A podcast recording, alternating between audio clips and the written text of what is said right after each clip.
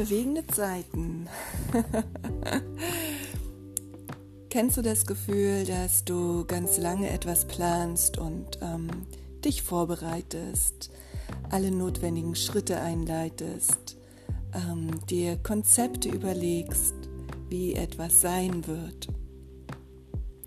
Und dann plötzlich stellst du fest, dass das Kartenhaus zusammenbricht. Alles das, was du dir überlegt hast, was du von mühevoller Hand her die ganze Zeit geplant hast, ja, trifft nicht ein. Und dieser Moment, wo du feststellst, dass ja, alles anders kommt, als du es dir gewünscht hast. Was machst du dann? Wie fühlst du dich?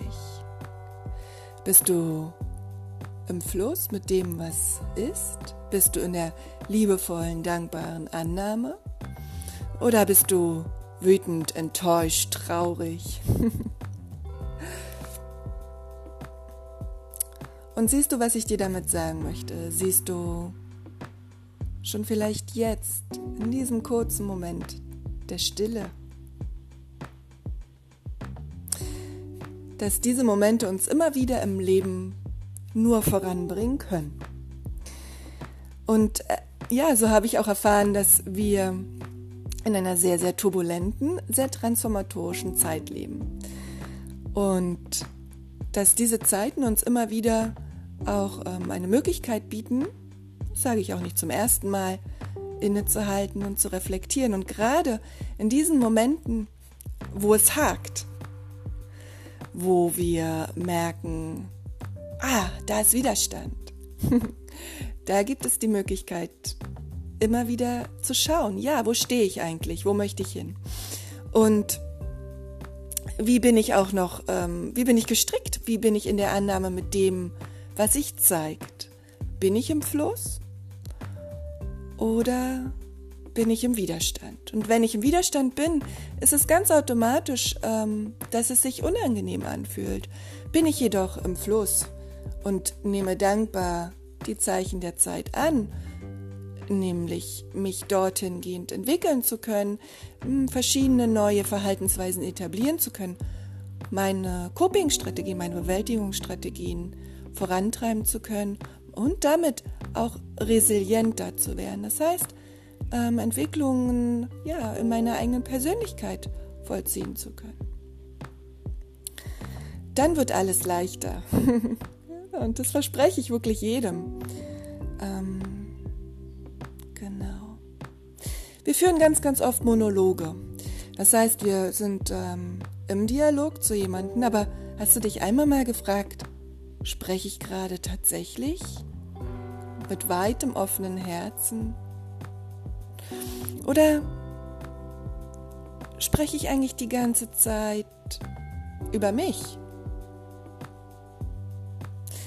Das ist so ein Impuls, den ich dir gerne mal mit auf den Weg geben möchte, mal zu schauen, bin ich wirklich im Dialog, höre ich den anderen, gehe auf ihn ein.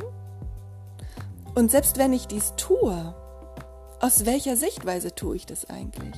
Und lande ich dann nicht als letztendlich dann doch wieder im Monolog? Nämlich im Monolog mit mir selbst. Und ich denke schon, dass wir auch im, im Dialog immer wieder letztendlich auch aus einem Monolog heraus sprechen. Denn wir können nur die Dinge so beobachten und bewerten und sehen, wie wir sie halt sehen können, wie wir Erfahrungen im Leben gemacht haben, aus denen heraus wir immer wieder neue Situationen einordnen und bewerten.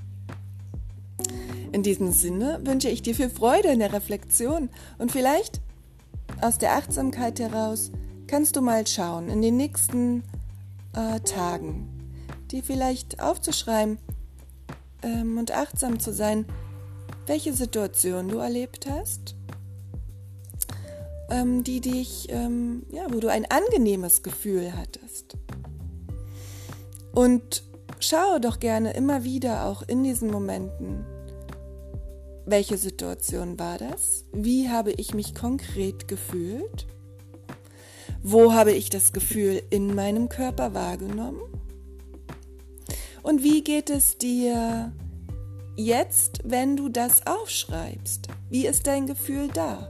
und wo nimmst du es in deinem Körper wahr? Und dann schaue gerne auch, welche unangenehmen Gefühle und Situationen hattest du? Wo hast du die Gefühle wahrgenommen? Zu dem Zeitpunkt, als die Situation war? Und wie geht es dir jetzt, wenn du die Situation nochmal beschreibst? Wo nimmst du dich, dich dort wahr im Körper?